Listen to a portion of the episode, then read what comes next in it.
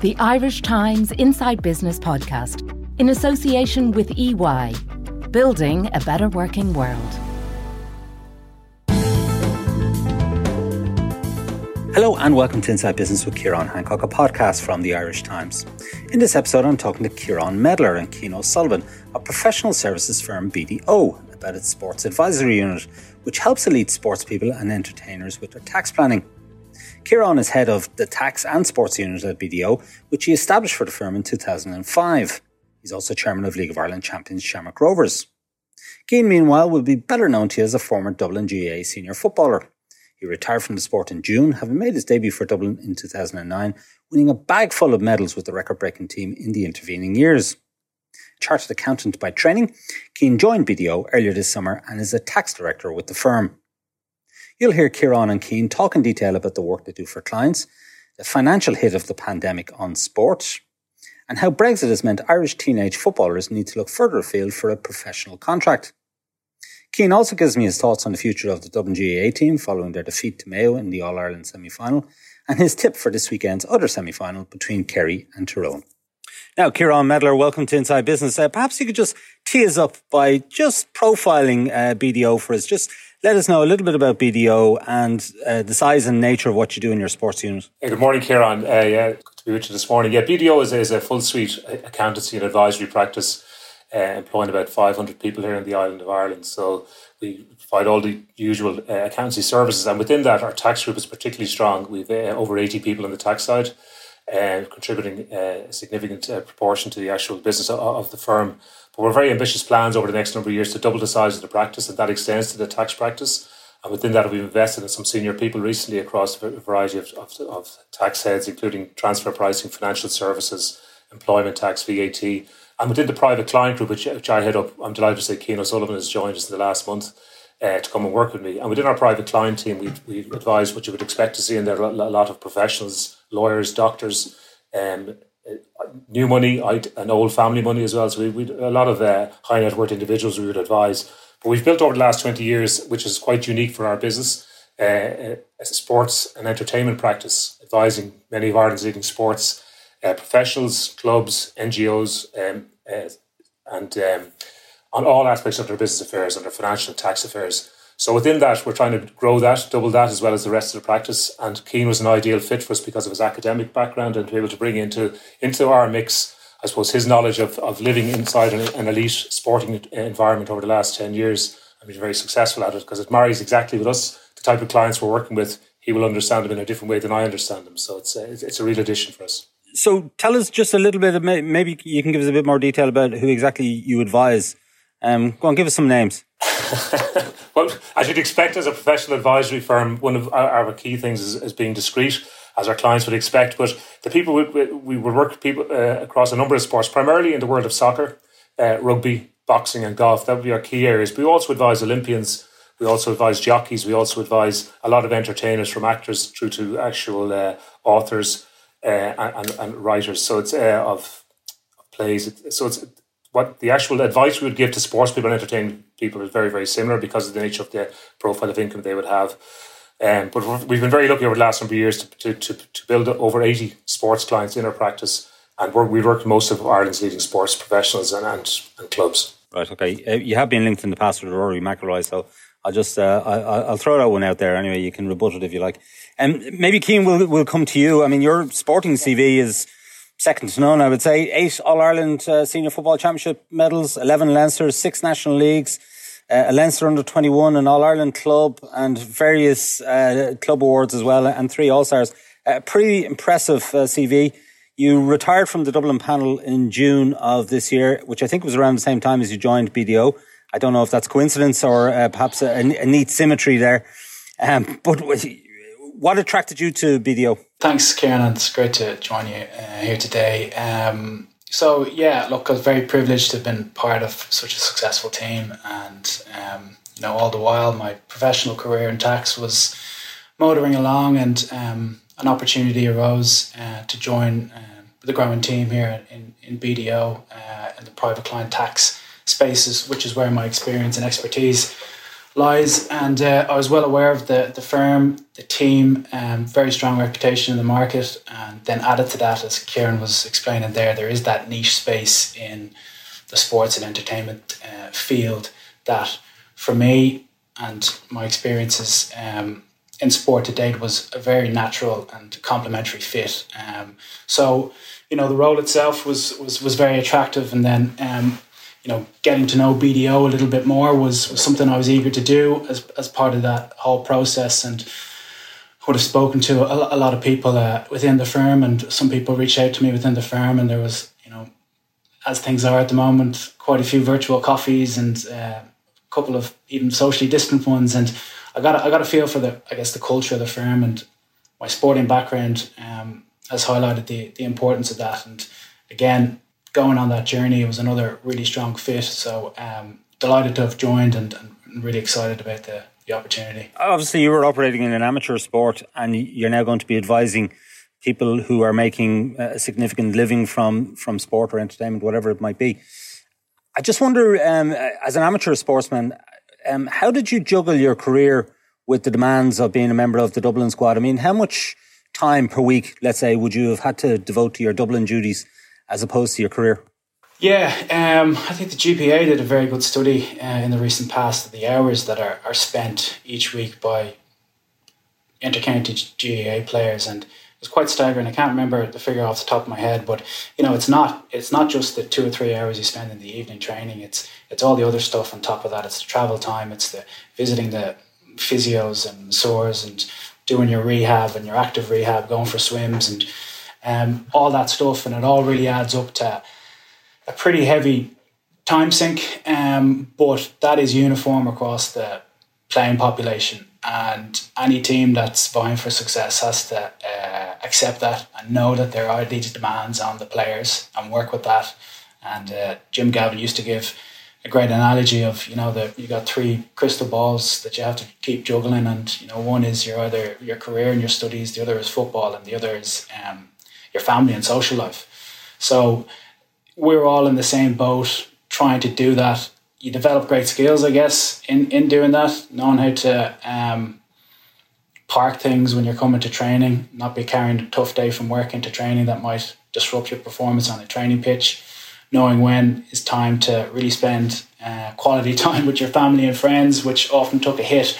So great learnings from it all, but um, it was just it was just something we had to be good at, uh, and and amateur sports people just have to be good at that. But if you were to add it up in your head, how many hours a week, do you reckon? If I was to add it up in my head, I would say there's probably between 30 and 40, if not more.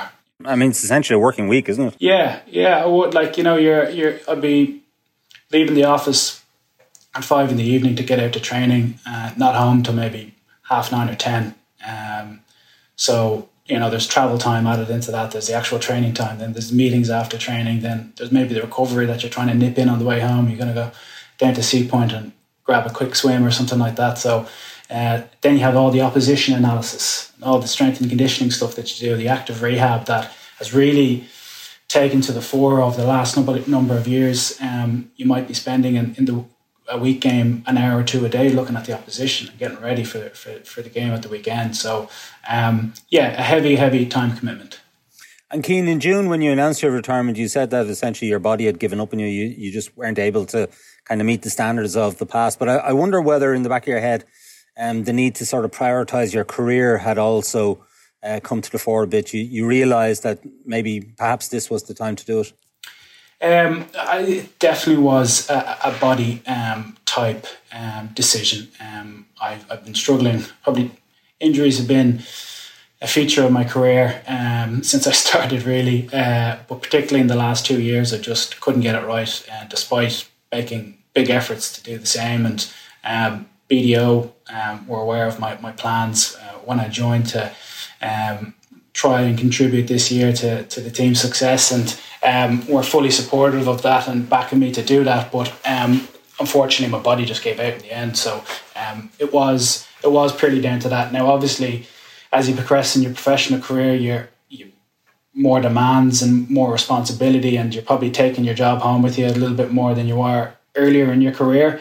That probably adds into the mix, and you know maybe GAA players finish up playing a little earlier than most other uh, sports people because uh, of that reason.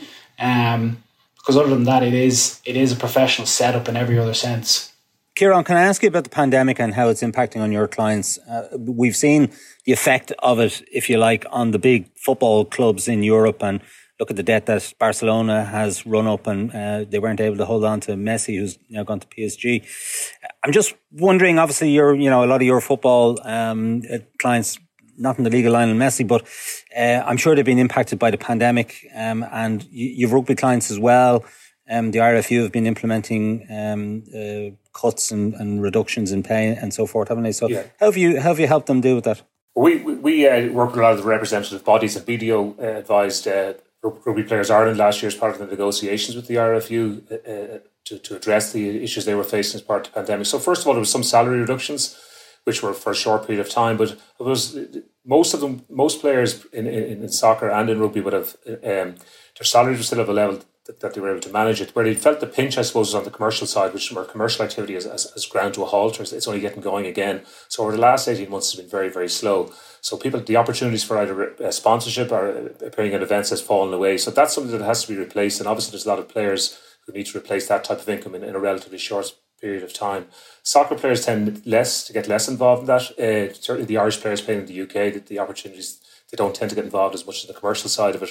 For our, our club clients, both uh, we work with Leinster Rugby and, and uh, some of the League of Ireland clubs, that they will have obviously felt at the gate receipt side that uh, and um, that has been just fallen away. So the government supports and supports for some of the uh, the agencies have been really welcome and have helped alleviate that.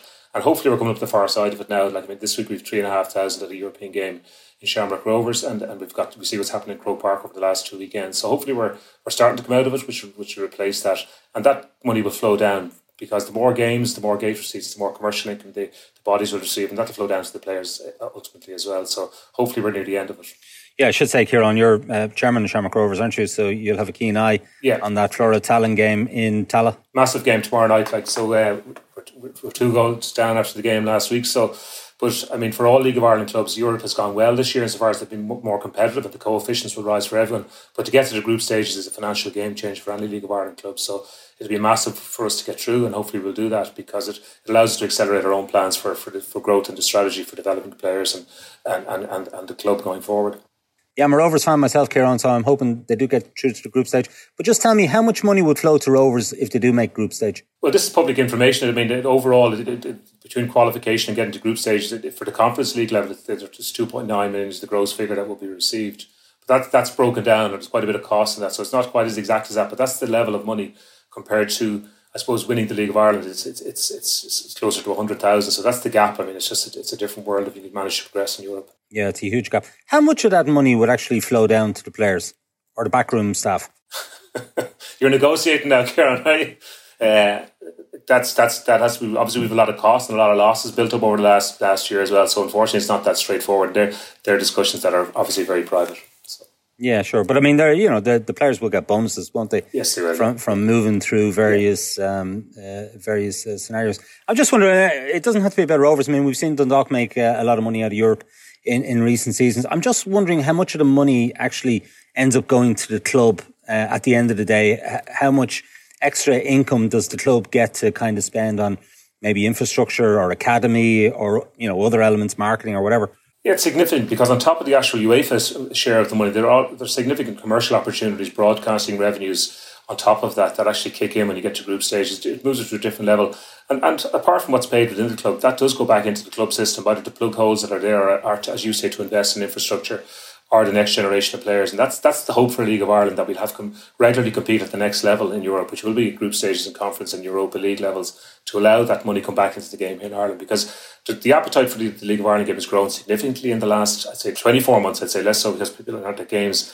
And, you know, it's it's players are staying here longer. I think if we get the infrastructure right, I think it's a real chance to make progress. What impact has Brexit had on the movement of young players uh, to Britain? What are, what are the rules now?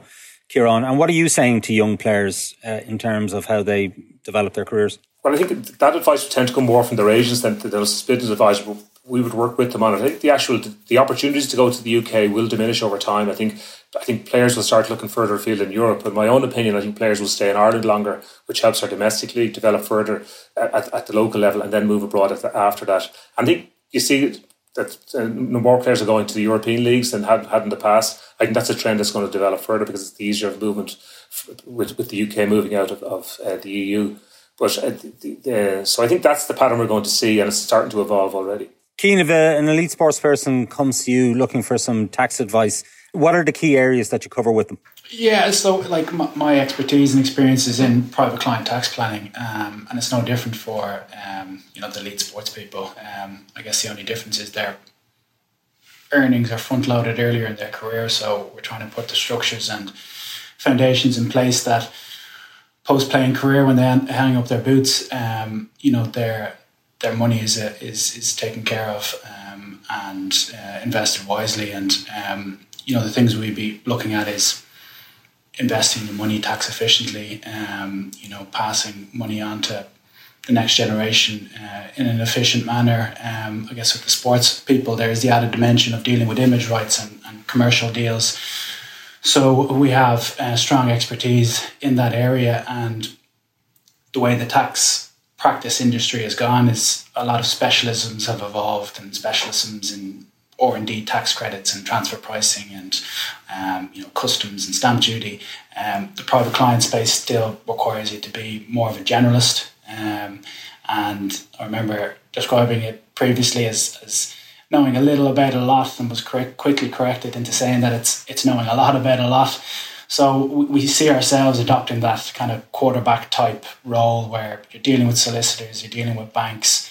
You need a good, broad commercial um, interest and, and, and, acumen to knit all those things together. So that's really where, where we come in and where we can really add value to, to those clients. I think one of the things we do, Kieran, as well, is, is, is help players transition to the next phase of their lives. So, so our planning is very much long term. We start planning post career from day one with them. So you're building that wealth. It's less of an issue for the soccer players who are playing at the higher levels in the UK where the wealth is there. They have challenges to try and reinvent themselves in some way, but it's not a financial pressure. Whereas you see with the, the, the rugby players, GA players, Olympians, clearly they need to have some post career plan in place. And that's tricky as well because you're at an age where you're obviously 12 or 13 years older than your peers that you're going into work in an office space um, so that's that's a bit of time we spent. I know the associations, there, the PFAI and the, the Rugby Players Association will help them, but there's also a piece that we can help them on the business, maybe help them get placed either with BDO or with some of our clients to get some experience around that as well. Yeah, I mean, there is a generous um, tax break regime as well, isn't there, for domestic based yeah. uh, professional sports people? Yeah, it's been excellent. It's been in place since 2002 and it's worked really well in some sports and less so in other sports. But rugby is, I suppose, the prime example where we've managed to keep our elite players here in Ireland it combined with the, I suppose the RFU centralising the contracts for international players. But it has been a real factor in keeping our stars playing here every week, and it's been very successful. In, in soccer, clearly in Ireland, domestic soccer, the money's not there. It's still available to Irish professional soccer players, but it's not as uh, impactful, I guess, for post career planning. But it will be for likes of boxers, some of the jockeys, some of the, the golfers who are resident here, and certainly the rugby players is the one that's that's led the way. How would salaries vary between, let's say, professional rugby and professional soccer?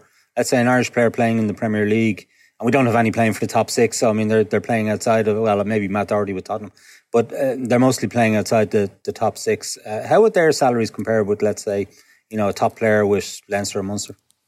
It's a, it's, it's, a, it's a multiple, to be honest with you. I mean, it's, it, it, it was, we have a number of players at the top end of the Premier League, but less than we would have had in the past. It's a handful. But at that level, I mean, it's it's it's probably four or five times what the, the elite players would here in Ireland would earn, you know, if not more. Um, it is a massive gap.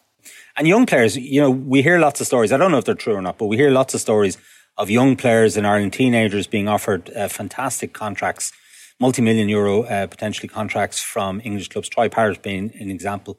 Um, is that true? Is that kind of money being offered to young players to go to England? Yeah, it, it is. Uh, if they're at that elite, elite, level where you would get a contract to go and play with one of the bigger clubs, those, that money is there. But what tends to happen is they tend to be short-term contracts and uh, oftentimes, as you've seen with players, uh, well, they, they go out and loan very quickly.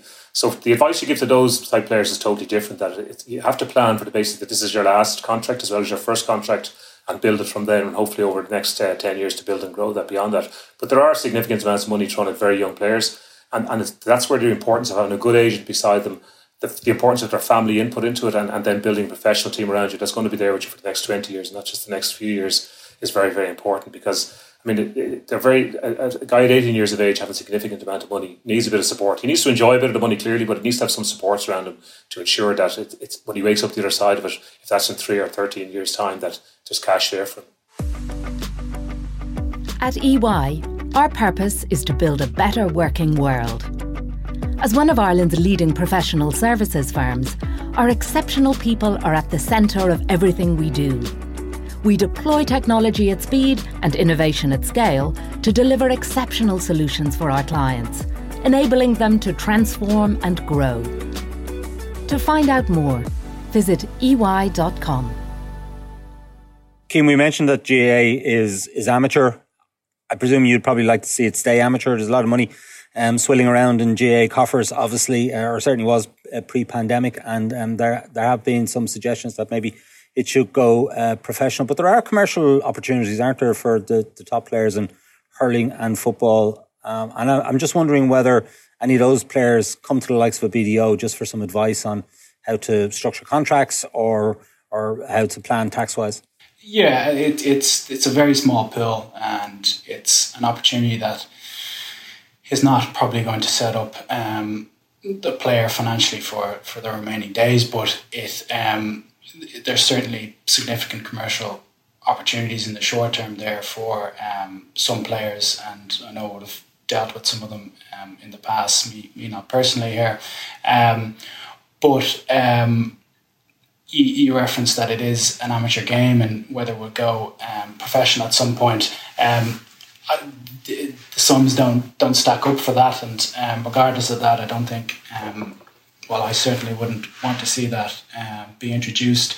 There has been talk of some sort of um, support in terms of grants or uh, tax credits being introduced, and we spoke previously there about the sports per- persons relief and how valuable that has been and how impactful that has been. And I think something along the lines of um, some kind of tax credit or some uh, grant scheme for uh, intercounty players would be very welcomed. Um, you know, you look at the contribution they make to the exchequer um, in terms of VAT receipts and the spin-off economy from GAA, and it is a very large contribution. So um, I think there's, there's, justifiable grounds there for um, some kind of support measures being introduced over, and it has been referenced in the past, but for one reason or another, and recessions coming in, they've they've never really taken off. Yeah, you were a talented footballer. I just wondered, did you ever get an opportunity, let's say, uh, for Aussie rules, or did you ever think about a professional career in, in soccer or rugby? Did that, was that ever on your horizon? Uh, I got offered a trial in Aussie rules, and I remember speaking to the manager at the time and um, exploring that opportunity. And uh, I actually didn't, I didn't go for the trial. Um, and I was going and starting my um, undergraduate in business and legal studies in, in UCD at the time and um, taking a trip, well, depending on how the trial went, but taking a trip over to Australia and spending a couple of years there with no guarantee of success or a lucrative contract um, wasn't as attractive as uh, I might have initially looked uh, when I sat down and thought about it. A lot of players go over and it doesn't work out for them. Unfortunately, you really hear about the players that it does work out for, and they have fantastic careers. But uh, I felt, um, you know, my my opportunities really lay here in Ireland, and it wasn't something I was ever really um, considered seriously. Kieran, can I just ask you about the pandemic and what long term impact it might have on the financing of uh, sport, particularly in Ireland? Is this something that we're just going to have to weather for a couple of years, for example, the RFU, or will it be all right once we get you know, full houses back into the Aviva and full houses back into Croke Park? I know. I think there's probably a period of, re- of realignment that will take a number of years. I think to get back up, up and running, even even with the wealth of the RFU and, and the GAA the, the, impact of not having crowds is massive. I mean, people attending games is, is a key part of the financing of it. So there will be a longer term impact, but it, but and, and, and, government funding may be slower on capital projects because of the need to plug holes elsewhere. So that will slow it down. Unfortunately, it probably slows it down by a year, maybe two years of this. Then, but I think once the crowds get back in and some sort of normality comes back in, commercial partners will want to be involved with elite sport because it is high profile. It is there's a great return on it. Um, I know BDO we've sponsored Leinster Rugby for over eleven years now. and It's been fantastic for us just to have a profile and I get to work with Leinster Rugby as, as their business advisors. But it's I, I think um, it will get back, but we are in a stalling process for two years. What's the key piece of advice, let's say, for a Leinster Rugby player that you would offer? Um, I think the key piece of advice is always to have an eye on the future, right? So, so, so particularly in rugby, where the, the attritional rate for injury is, is probably higher than other sports, always look at that next stage and always go training. And Leinster Rugby have been very good, as, as have the other provinces, in encouraging, uh, in addition to their professional rugby career, also having an education going hand in hand with it. Um, and having something to fall back on. And that's going into soccer as well, thankfully, as well. I know GA do similar. But I think a, to a Leinster rugby player, I think it's always look beyond that, post retirement. What's the, the, the, the, readjustment? And the retirement relief will help you buy a bit of time to retrain yourself for a year or two and, and just look at the next phase. But um, I think that's the key piece that comes through. Kieran, in terms of the League of Ireland, you were involved in a plan, weren't you, to by Kieran Lucid um, to try and uh, rejuvenate the league uh, yeah. and scale it up uh, and make it a bit more lucrative for the clubs and uh, and so forth. Um, that plan, I, I think the plan originally was to have that up and running by by this year. That obviously didn't happen, and I know the pandemic came along. There was opposition from the FAI, but where does that stand? Is it still live? Is it is it is it still an ambition of Kieran's to try and progress that?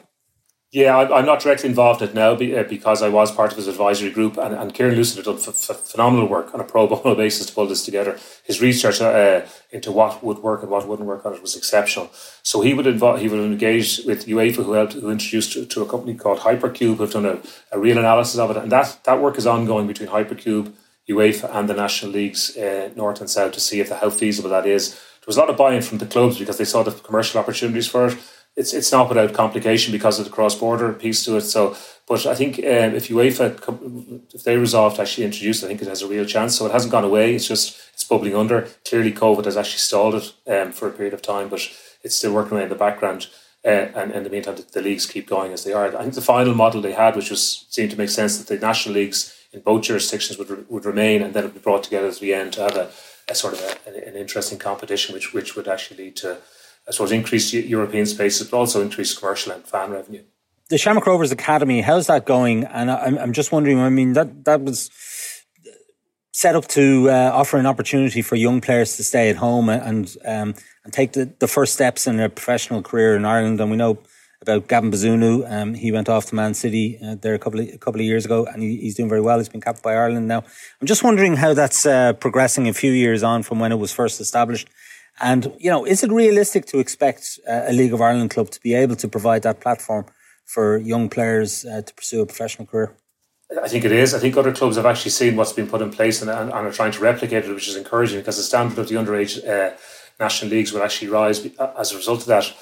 Uh, before my time in Shamrock Rovers was an investment made by the members, by, made by Ray Wilson uh, and, and, made by Dermot Desmond in more recent times to actually fund that academy. And a huge amount of work has gone in between, between Shane Robinson at the academy level and Stephen Bradley and his team at the first team level to help develop that talent. But the, the, the quality that's there is actually very, very strong for, for boys and girls that coming through.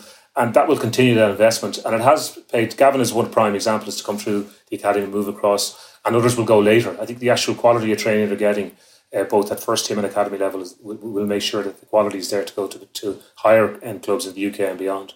Kieran, in terms of revenues, um, this uh, sports unit, how much of BDO's overall revenue is it driving? Well, in the private client group, it generates about 40%, which is quite high of our private client income. So we are unique in having the BDO professional sports unit, which is, uh, say, is unique amongst our, our, peers. But we've been at it for 20 years. We've been very lucky to work with some of the elite players and, and, and professionals in the space. We, we see huge opportunity to grow this in the sports and entertainment sector. And as I said at the outset, we're delighted to have Cian on board to add an extra string to our bow to actually help me develop that. Uh, he understands elite sports people in a different way than I do, as I said. So I think it's a real chance for us to grow it beyond that. And I mean, we have the the expertise of working with around the commercial rights, image rights, post career planning. You know, so I think we can just roll that out to to um, and grow it beyond where we're at at the moment. And on a on a broader level, how um, how's it going for BDO? I mean, are you positive about the Irish economy going forward uh, following the the hit of the pandemic? Yeah, I think there was a realignment for all professional services firms and our clients over the, uh, in the initial period of COVID, but it, settled down quite quickly and people got back to looking at the opportunities in the market space. So we're, we're now back, you know, as I say, in a growth mode. We're trying to double the size of the practice and we'll be confident we can do that and help our clients get through it. There will be rocky patches for some clients, uh, obviously, over the next 12 months as, as, as they try to get back up and running, but I, I'd be, I would be very confident for the Irish economy will get back, yeah. Cian, I have to ask you about uh, Dublin. Uh, no joy in the mm-hmm. All Ireland semi final against Mayo. What went wrong?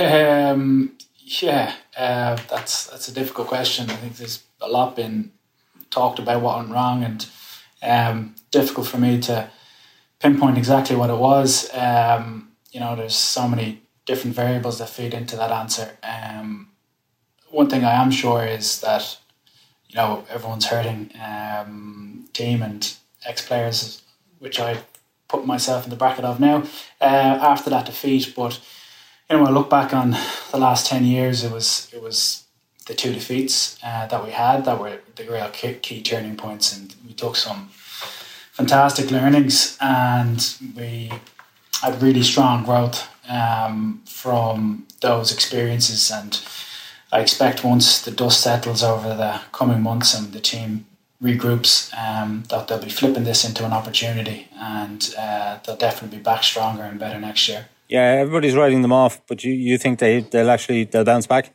Yeah, I'd be very confident that they, they bounce back. You, you look at the the caliber of players. You know, I, secret sauce to our team over the last couple of years was was the talent that was there, but um, you know that was that's that's obvious. But it was also the culture that was was formed within the group and the types of leaders that we had, management and players, driving that and keeping a check on it. And a lot of those leaders are still hanging around. Um, you know, um, it's been rhetoric is that they've gone past, and some of those have left, and some of those leaders have, but there was a very strong base of emerging leaders there that are going to take that mantle over, and uh, I have every confidence that uh, they'll re-steer the ship.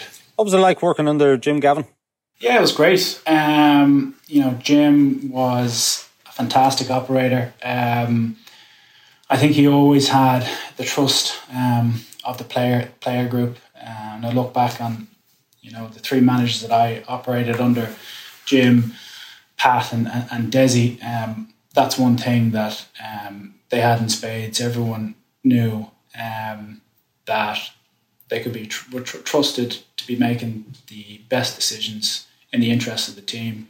There's no personal agenda, um, and that just really helped um, form a really strong base for for the team and the types of um, the types of relationships we had with players and management. Um, and again, he was he was very, very, very um, comprehensive in his preparation and planning. Um, these are all skills that have rubbed off on the players that uh, play, played under under him, and um, you know factored into our success, but are things that we can take with us away uh, to our professional careers and other walks of life. Yeah, and uh, we've obviously got the All Ireland semi final between Kerry and, and Tyrone coming up.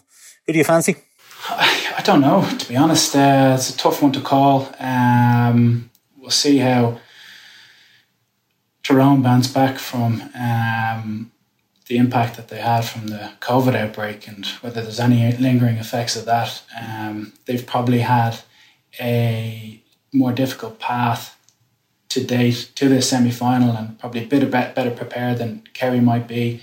Um, Kerry have had a long break between their last game and this game.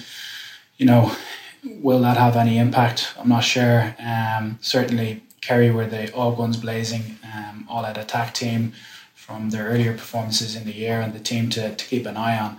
Um, so I think it will. It'll be a very hotly contested um, game, and I think that whoever wins after that for the final um, will be another uh, belter of a game. So I think we've two really good competitive games in store uh, over the next couple of weeks.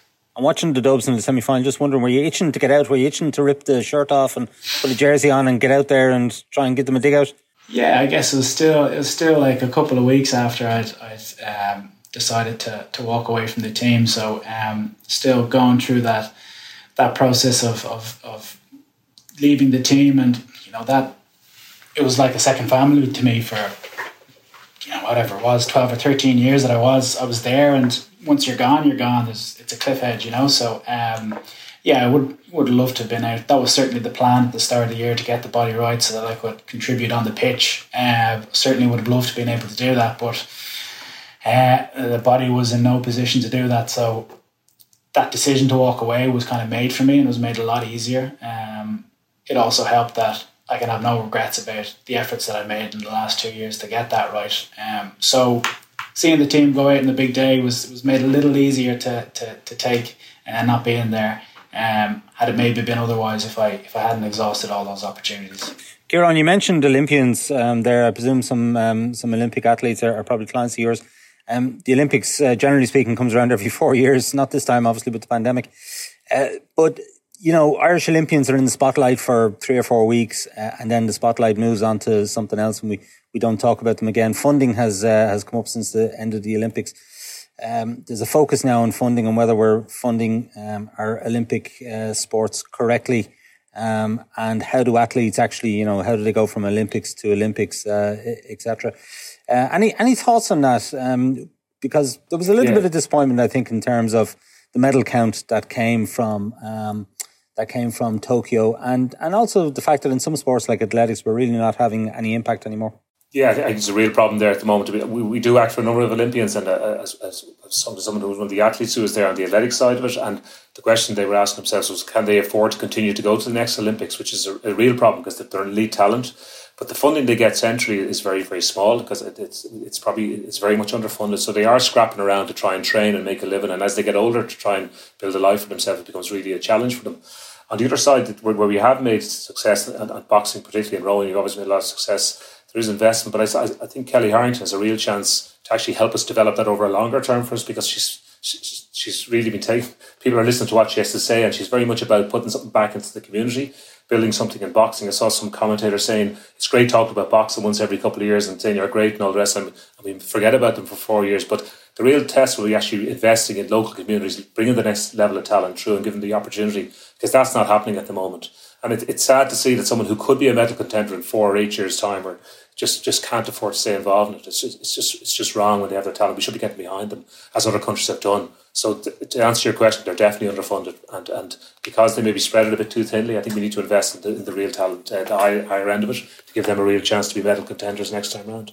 Yeah, mind you, Kellie might go pro, of course, um, which I don't think that rules her out of the next Olympics. But you know, you're you're, you're stepping into a different sphere, aren't you? Yeah, it's a different decision. Even if she does that, and I have no idea what she's going to do, but it, it, it, it is. Um, I think she has a role to play in, in, telling that tale and helping that funding become in place because people will listen to her as, as an Olympic gold medalist now, and, and I think she's she's been an advocate of putting that money into local communities and building the boxing clubs and building the sport and the training levels. So I think, so irrespective of her personal decision, I think she's a real chance to help us with that. And I guess the reality is, Ireland's a small market. Elite sports people, if they want to compete on the highest level in a lot of sports, most sports, um, let's face it, they have to go abroad, don't they? Yeah, and, and you see that obviously certain sports are more international by their nature, such as golf. And, and if you want to make real money in football, and the elite soccer players will ultimately end end up playing outside of Ireland because there's the higher level of leagues and higher remuneration. Um, so that does happen, and that will continue to happen because the market here is is finite. The rugby players are an oddity in that for the reasons I've said earlier on that there is a reason for them to stay here. And the international, I think the RFU's policy of, of having the internationals on the island of Ireland is actually working to keep them here as well. Cian, any uh, advice for people who might be coming, to, elite people who might be coming to the end of their sports career in terms of transitioning from sport to you know a, another life, your private life, your civil life, if you like? Yeah, like, and I, I think if you're coming towards the end of your career and you're only having those um, discussions with yourself or thoughts at that stage, you know, you're probably a little bit late to to the planning. Um, you know, the career, the earning potential is very much front loaded. So from day one, um, need to be thinking about that um, when you do hang up your boots in your, your mid thirties and have plans in place um, as to how you're going to transition from your professional sports career uh, into um, your after professional sports career. Um, see a lot of guys, you know, managing to do um, their undergrads while playing professional sports. Um, and I know UCD are very accommodating and allowing people to complete their degrees over the course of five or six years, where it might otherwise be three years. So um, having those plans in place will um, really pay off uh, once you do finish. There's still going to be um, a massive black hole or vacuum there that's going to be left to be filled. Um, and personally, what I found um, in the last number of weeks is I've had a lot more time to, to spend with family and friends that you know I hadn't previously uh, had the opportunity to, and I've really relished that. And um, you know, I have a young daughter who's, who's 16 months at this stage now, so got away to on holidays for a couple of weeks that I wouldn't have been able to do if, if I was still playing football with the Dubs. So uh, taking advantage of those opportunities, enjoying them, and in time, um, I think I'm going to dust off the golf clubs or um, a lot of my friends are playing this new sport padel, so I'm going to try and uh, give that a go as well. And uh, see where it takes me. Yeah, well, after the Dubs defeat to Mayo, you probably would have had the time actually. But uh, I take I take your point. Um, Kieran, we might uh, close with you. Um, I, I just like a, a, prediction for the Rovers Flora Tallinn game. Are they going to do it? I am confident. Yeah, I think I, uh, I think performance last week was a couple of defensive lapses and they, they punish us. I think I think Rovers will score tomorrow night. So I would be confident that we can go through. I think we we could win at three 0 That's my prediction. And can I just ask you, just in terms of um, the coming, let's say, five to 10 years, what is the plan for Rovers, uh, just in terms of growing the club? Well, I think it's obviously to be competitive in, in, in, the domestic league, but the real challenge is to try and, and, grow financially through the European model and try and build a team that's, that's regularly competing at, at, at, in the big competitions in Europe and to reinvest that in like in the next generation. I mean, it's to grow the academy and rise the level of the club both from within and then across across the European competition, and to be consistently competing, along, hopefully along with other League of Ireland clubs as well, that we will be there together. Okay, well, listen, we wish uh, Shamrock Rovers well in that journey. Uh, Kieran Medler and Cian O'Sullivan, thank you for joining Inside Business. Thanks, Kieran. Okay, that's it for this week from Inside Business. My thanks to Kieran Medler and Cian O'Sullivan. Thanks also to our sponsor EY for its continued support. The show was produced by Jennifer Ryan with JJ Vernon on sound. Remember, you can get the latest business news straight into your inbox by signing up to our Business Today email at irishtimes.com. And you can also follow the Irish Times business feed on Twitter, LinkedIn, and Facebook each day. I'm Ciarán Hancock. Until next time, take care.